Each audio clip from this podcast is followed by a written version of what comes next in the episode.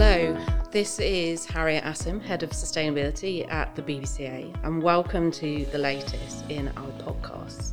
This time focusing in on private capital's role in the net zero puzzle. To help me discuss this, I'm delighted to be joined by Eimear Palmer, Partner, Global Head of ESG at Pantheon, Maria Carradice, Managing Director at Mayfair Equity, and Maggie Loo, Partner, Client and Strategy Development from Bridges Fund Management. Welcome. Thank you. Thank you. Well, I think we're all in agreement that the impacts of climate change are apparent. Hazardous weather events and the human and economic costs are regularly splashed across media headlines and their impacts felt. Whilst the most recent report by the IPCC indicates that the 1.5 degree C target is still feasible, critical action across all sectors and levels is urgently required if we are ever going to meet it. Since the Paris Agreement was agreed and adopted in 2015, the UK has been leading in climate policy, including making the net zero target legally binding in 2019 and committing to becoming the world's first net zero aligned financial centre. Since their time, we have seen various policy developments, particularly focused on improving the quality and breadth of sustainability related information and data provided to the market, supporting the development of tools and frameworks. And more recently, as part of this year's Green Finance announcements, private investment was acknowledged as being critical to plugging the investment gap, delivering net zero, building climate resilience, and supporting nature's recovery. With some sources saying that the UK will require 50 to 60 billion pounds more capital investment each year by the late 2020s and 2030s for the UK's net zero ambitions to be achieved. So, if private capital is to fulfill its potential in supporting the government's ambitions, what does the policy landscape and investment climate need to look like? These are some of the topics we are hoping to unpick today. So, Maggie, does net zero represent the growth opportunity of the 21st century? Thank you, Harriet. I mean, I think it definitely does. The scale of change that you mentioned to meet our global ambitions is vast. Take the Sustainable Development Goals. Globally, investment on the order of three to five trillion dollars needs to be mobilized if we are to meet these goals by 2030. There's been huge amount of progress over the last five years, but more capital is needed, and we absolutely cannot be complacent about it. Climate action and access to more renewable energy are definitely core goals, you know, as part of the sustainable development um, challenges. But not, not only that, and that's why I think it's really important that we bring people along with us on this transition.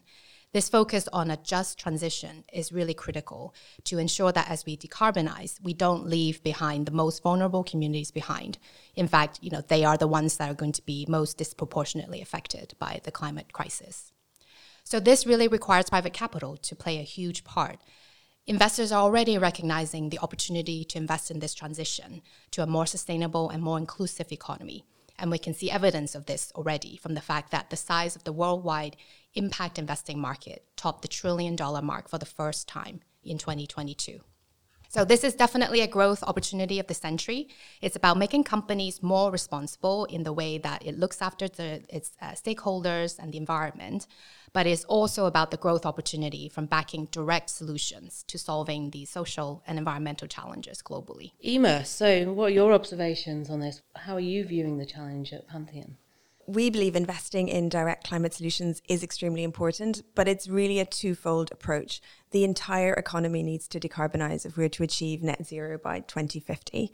SMEs are responsible for 60 to 70% of global carbon emissions, which means that all small to medium businesses in the UK, backed by private equity, need investor support to a greater or lesser extent.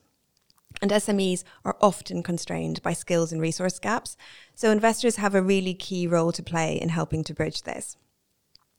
And I would definitely say the private capital industry is in its relatively early days in terms of focus on net zero.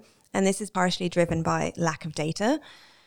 By contrast, if you look at the public markets, public companies have been reporting on climate for 20 years. CDP, which is the Carbon Disclosure Project, launched its first climate change disclosure request in 2003.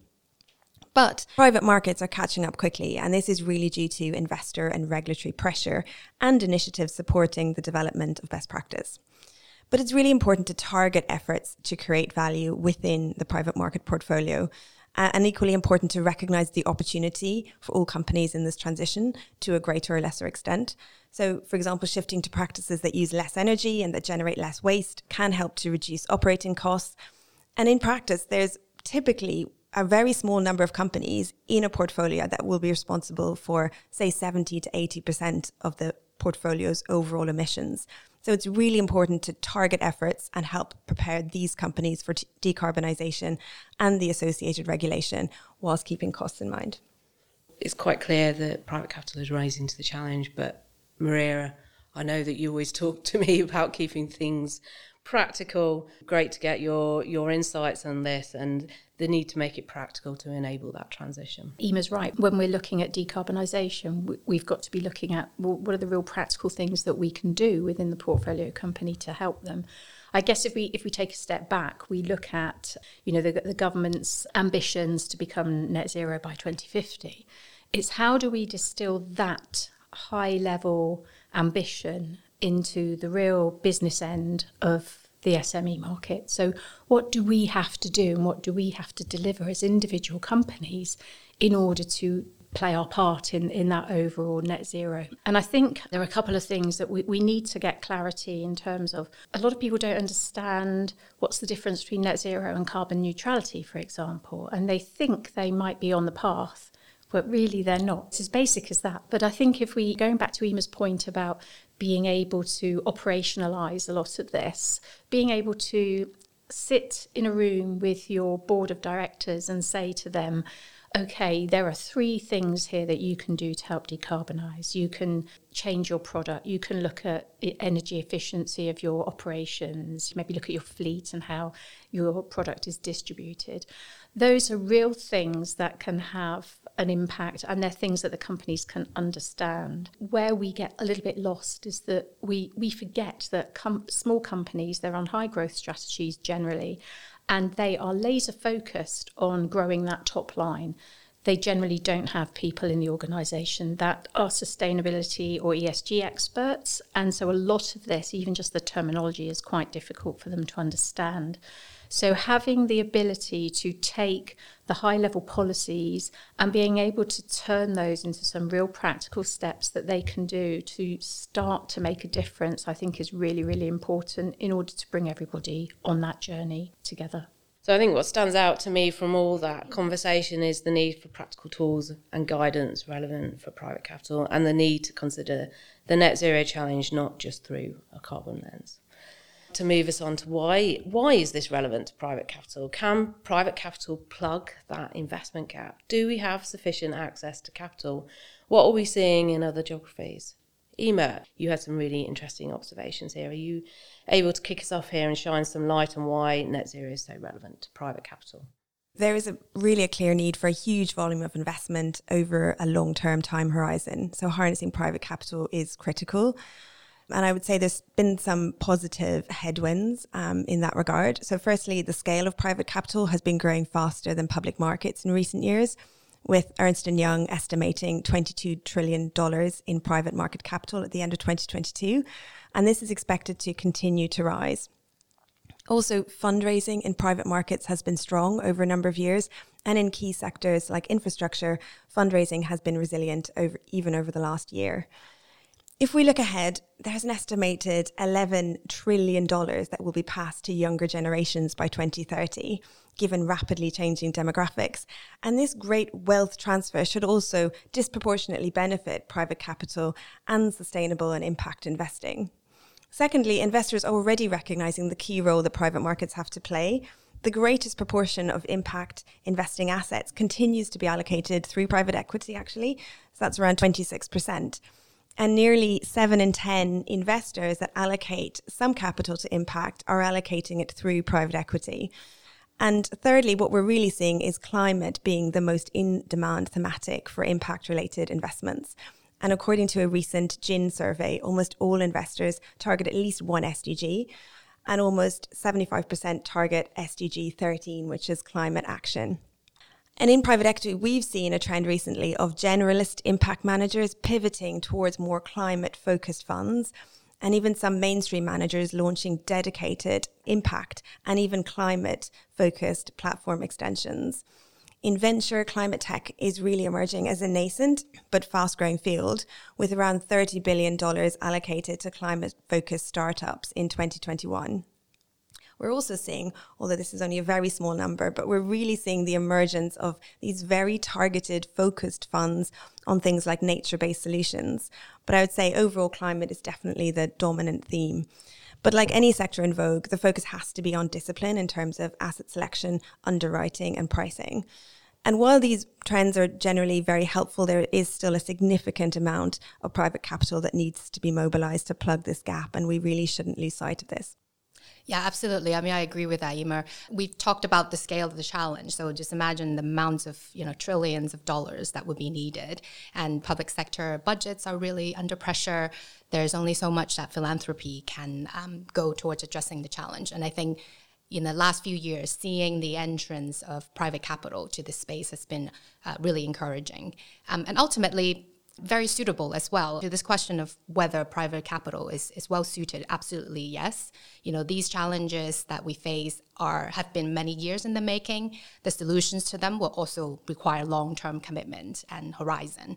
And so private capital with its long-term um, outlook more hands-on management approach that we typically are seeing being applied and the expertise to support the growth of SMEs, for example, to address these issues is going to be hopefully the right role that private capital could be playing. SMEs can grow, and as they grow in line, hopefully what they're doing is also amplifying the positive impact they're doing. And they can crucially work across border, um, which often public sector you might not always um, be able to ensure that sort of cross border and international focus. Over the last 20 years at Bridges, um, we've definitely seen the sea change in how institutional investors approach these sectors. There continues to be this moral imperative, I think, to be supportive.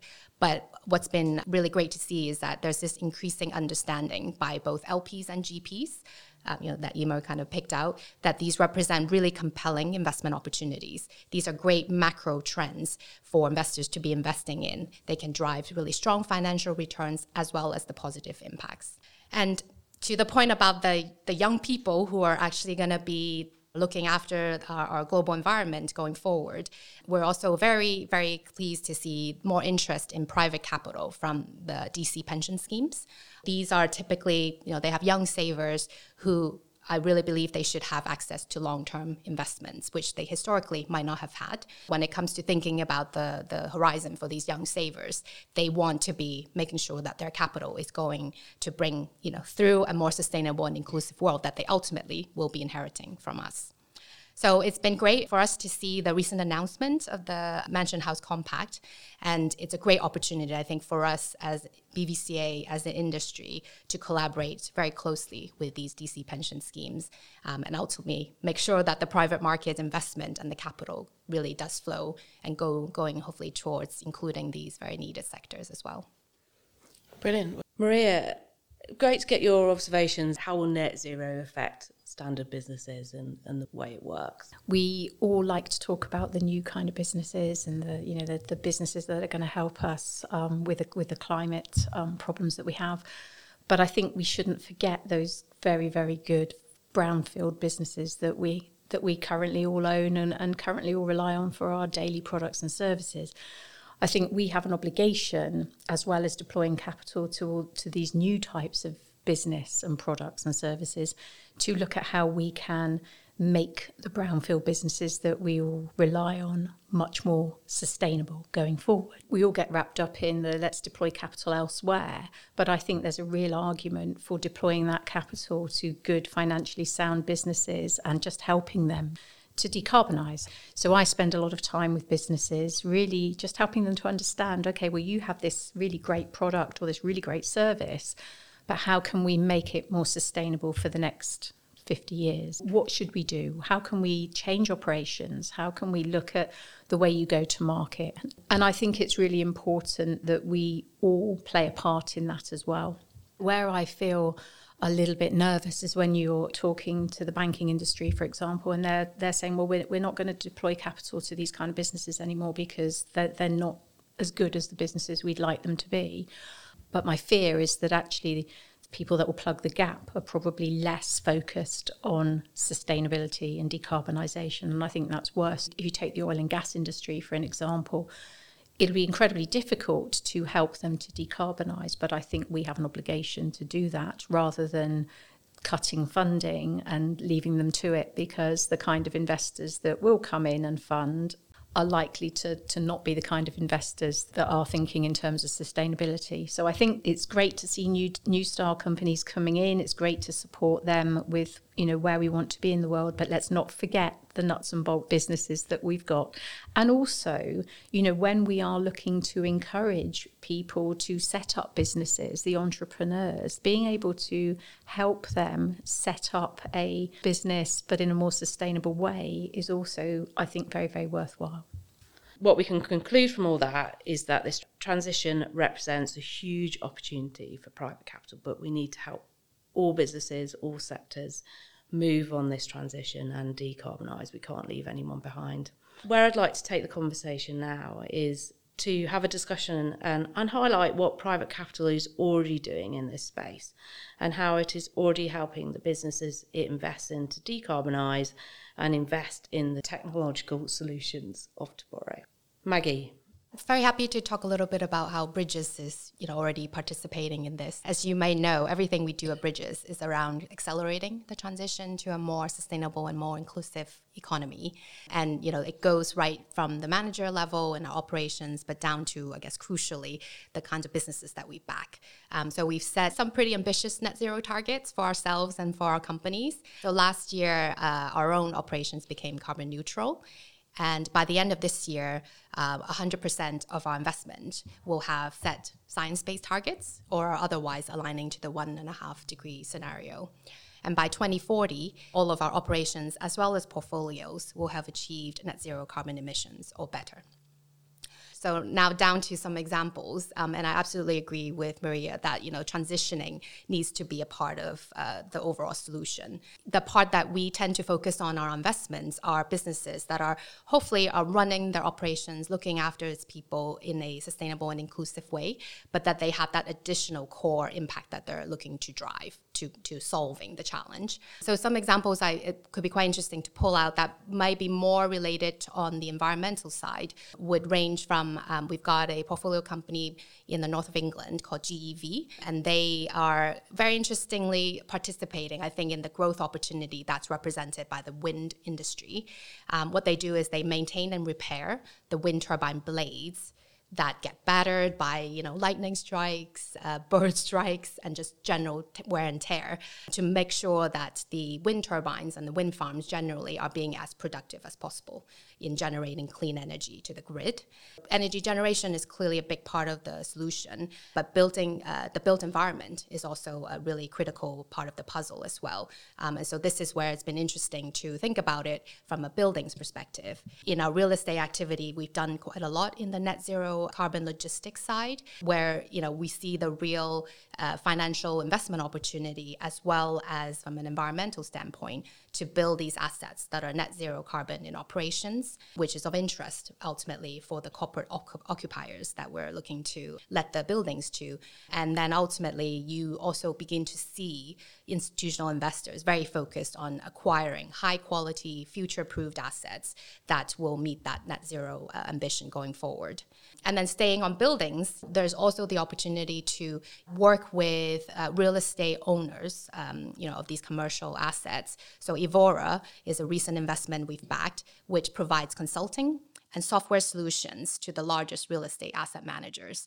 Um, and they have had a really strong record of helping them track and improve uh, the carbon footprint of those assets. And ultimately, talking about the just transition, I think Agility Eco is a really great opportunity which marries the need to address the net zero carbon transition as well as making sure that low income households in this country have access to the kind of energy efficiency products and services so that not only are they, um, we're helping them decarbonize the housing stock, but also, you know, at the same time, generating quite a lot of utility bill savings for those households. Just a flavor of some of the investment opportunities where if we are looking to drive solutions, we necessarily are looking at these really compelling macro trends. And therefore, you know, you have that really nice marrying of solving a challenge, but at the same time, you're hitting on a great investment opportunity. So hopefully, financial returns and impact will go hand in hand. That's fantastic. Eimear, I know Pantheon have generated their own ESG scores cards. Can you expand on this a little for us? Yes, we've actually developed two scorecards. So the first is Pantheon's IDEA scorecard, which is specifically assessing impact and sustainably themed funds and opportunities. Because investing in these small venture and growth managers and helping them scale is critical to scaling climate solutions. And given the size and risk profile of these funds, and often the, the lack of a track record, it's difficult for institutional investors to access these directly. And this is where pooled solutions can really help. Um, the second is our ESG scorecards, where we look at climate and ESG maturity across all of our managers. And these ESG scorecards include a range of questions across different themes, including ESG integration, reputation, climate, and biodiversity. And so far, we've rated around 200 managers across different asset classes private equity, private debt, and infrastructure, and across Europe, the US, and Asia. And what we're seeing is a really strong commitment to net zero across infrastructure, with more than 50% of our infrastructure managers committed to net zero, and a further 16% working towards committing. PE is a private equity is definitely less far down the road, with less than 10% committed to net zero however, but it is notable that almost 30% of managers we surveyed are working towards this. So clearly, the private equity industry is more emerging when it comes to net zero commitments compared to other asset classes, but there's clearly a strong momentum towards making these commitments. And also, we're very focused on how these long term commitments to net zero translate into targets and actions with tangible outcomes that can reduce risk and deliver value.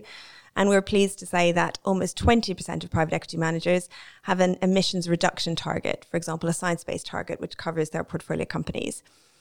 We're really keen to share all of this data, and actually, we're publishing the results on Pantheon's website next month of this very broad survey across the industry. I look forward to having a read of that, Eimear. Maria, I'm going to use those words materiality, engagement. I know these are key words that you often bring up in conversation when we're having a chat. It would be great if you can kind of build on that a little and how you're working with Mayfair's portfolio companies and board ESG and pick out the bits that are relevant to them. The first thing to, to mention is that quite often when we bring a portfolio company into the portfolio, the first time it has very little, if any, ESG credentials. It generally doesn't have people um, that have any idea about what to do. And so, really, the first thing that we do once we've we, once we've brought them in and we have an ESG due diligence pathway is we ask for them to start looking at their ESG materiality. So that rather than bombard them with 20, 30, 40 different ESG metrics, we focus, you know, on just two or three things that are going to make a difference to them where they can see implications of what they're doing and where they can measure we work with them on that. We get the board involved, so we have board level insight. And we start to put into place some KPIs. Once we've done the materiality study, quite often for the larger portfolio companies, we will ask or at least encourage them to, to put in place an internal ESG committee. And that ESG committee then drives the ESG program for the business. And what we tend to find is that if we can really encourage them and support them to have a go and to get started, once they have started, it's very difficult for them to stop. It, you know, they, it takes on a life of its own. People feel supported to have a go, even if they don't perhaps get it right. And for example, I ask them to put in place some KPIs, and I'll say, well, we'll see what happens. We don't know whether this is the right KPI, but we think it probably is. Let's see what happens. But be prepared to change it in a year's time or two years' time if it doesn't look like it's working. I think also because regulation is all over the place at the moment, it's quite difficult to get them to focus on one particular thing one particular methodology. So, what we try and do is say, well, choose the methodology that works best for your business and for the data you have at the moment. And then, once we've got standardization, across the board, which hopefully is coming, it's going to be much easier for them to then move across. I think where we will struggle is where they really don't see the benefit. It, it, looks like a massive cost and a massive burden with limited benefit. So, you know, we've learned over the years from not going down that route and by actually saying, right, we're only going to focus on these two things. These are really relevant to you. You understand why they're relevant. Let's see whether we can make a difference, whether that's decarbonising or whether that's, you know, looking at waste reduction or energy efficiency or even down to the more soft people skills where we can see some real benefit and impact to changing the way that they perhaps recruit. So, yes, down at the weeds level, it's quite different. And it is about supporting and encouraging them to at least start the journey and to have a go. I love hearing about what we're doing down at those practical levels and also hearing about what, what investment opportunities we're investing into want to take this back up a level a little and talk about the practical tools and guidance that's emerging to help private capital on board these initiatives. And, and I know, Eimear, you are actively involved in an initiative, the ICI, which would be great to hear a little bit more about. Yes, ICI is a private markets climate initiative. And we believe this has really been um, hugely important in terms of driving momentum within the private equity industry towards net zero commitments, towards target setting, towards data gathering and disclosure as well. And it's had a hugely positive impact. Um, ICI now counts for over 250 members, representing 4.1 trillion dollars of assets under management. And ICI members share a commitment to reduce the carbon emissions of private equity backed companies but it's very much focused on practical tools and resources that are developed by members for members. In 2022, we worked with peers across ICI to develop a guide for for these members on GHG accounting and reporting in private equity. And this was a hugely important guide because since then there was no consistent approach to how we actually attribute emissions to investors. So when you think about the emissions in the underlying portfolio companies and you think about the different financing that are invested in those companies, how are you actually attributing those to the debt and equity investors? So that was a really important step forward. Um, and since then, ICI have published other guides such as setting science-based emission reduction targets, where for the first time private equity could set a climate reduction target verified by a third party, which is the, the Science Based Target Initiative. And these are climate reduction targets for the underlying portfolio. And just last week, ICI launched a private market decarbonisation roadmap. The, this doesn't require firms to have a net zero commitment, but it's accessible to all firms and enables private markets across the board to disclose decarbonisation progress of those underlying companies consistently across different sectors and asset classes. These guides have really come out in the last sort of one to two years, which I think really shows the huge gap that there had been to date in terms of standardization, in terms of consistency across the market, and the huge amount of progress that's been made. And the BVCA have obviously been hugely supportive of ICI, and we were also delighted to collaborate on the TCFD guide to support UK managers respond to what is now a regulatory reporting obligation for many. Brilliant. We've looked at the challenges. We've spoken about the access to capital and the relevance to private capital and also how private capital is already working with their portfolio companies and investing in these solutions of tomorrow. But given it's COP28 at the end of the month, I wanted to take the conversation back up a level again, and it'd be great to get some of your thoughts on what the policy and investment landscape needs to look like to unlock this opportunity further for private capital. So I was going to ask you all if you had three wishes, what would you want them to be? Maria. Only three. if I had three wishes, the first one would be for greater clarity. I think we've had various documents released from the government over the last 12 to 24 months, setting out their sort of high level overview and setting out their commitments to things such as net zero. But I think the bit that's missing for me is okay, well, high level policy is great, but what does that actually mean? So, for example, if, if we were to take the UK's green finance and, and energy paper, it's all very well having a high level vision.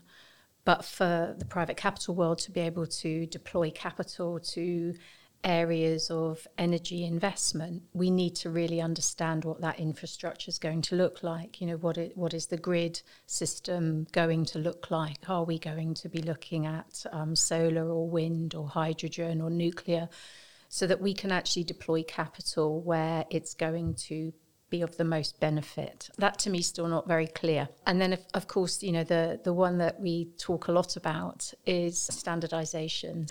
I think the UK recently made a commitment to adopt ISSB alongside the SDR. So as soon as that comes into force and we can all start working towards the same set of standards, I think that would be hugely helpful, not least because it will enable all of us to talk the same language, to work with portfolio companies in the same way, to be able to use the same sets of external advisors and to, all be pulling in the same direction.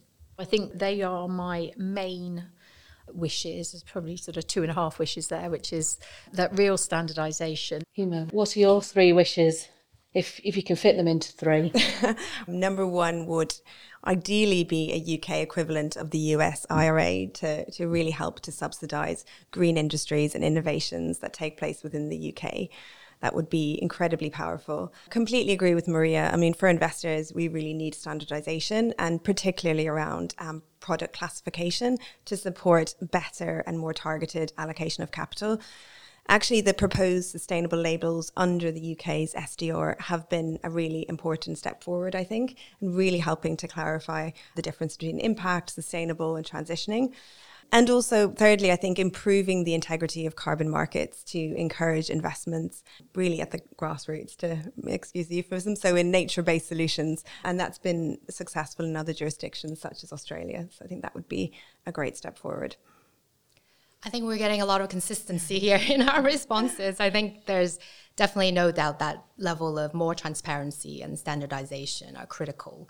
And it's great to hear about the ICI initiative and how that's actually blossoming into even more this initiative from the private investment community to self-regulate and you know self-standardize to make life easier for our LPs. Because ultimately, we need to get impact and sustainability uh, to where we are with financial performance, how we understand that in a very uniform and standardized way, so that LPs ultimately can judge a GP's performance on a, a, very uniform basis, and that will, you know, lend itself to minimize the risk of greenwashing for investors. And only with that, I think, can there be the investor kind of comfort to keep deploying the capital in the market. And the other side of that is that uh, global environment. Um, and we absolutely need the UK to maintain its aspiration to be a global leader in this space.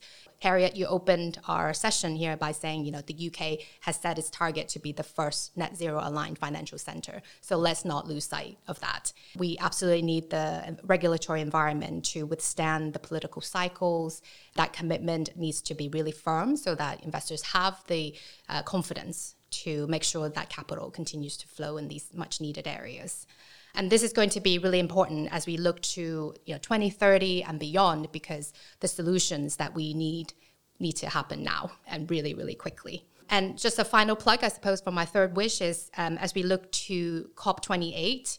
I think we genuinely need to make sure that we continue to focus on that.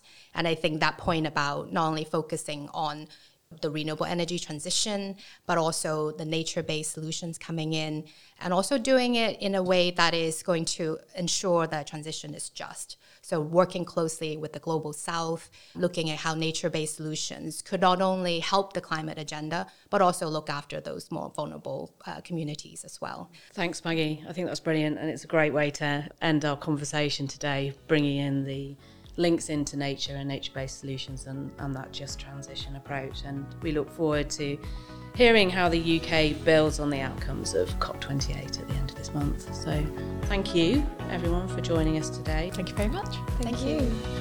Thank you for listening to our podcast today. We look forward to engaging with you in the next podcast in our series. If you want to read or hear any more about what we've spoken about today, please refer to our web pages.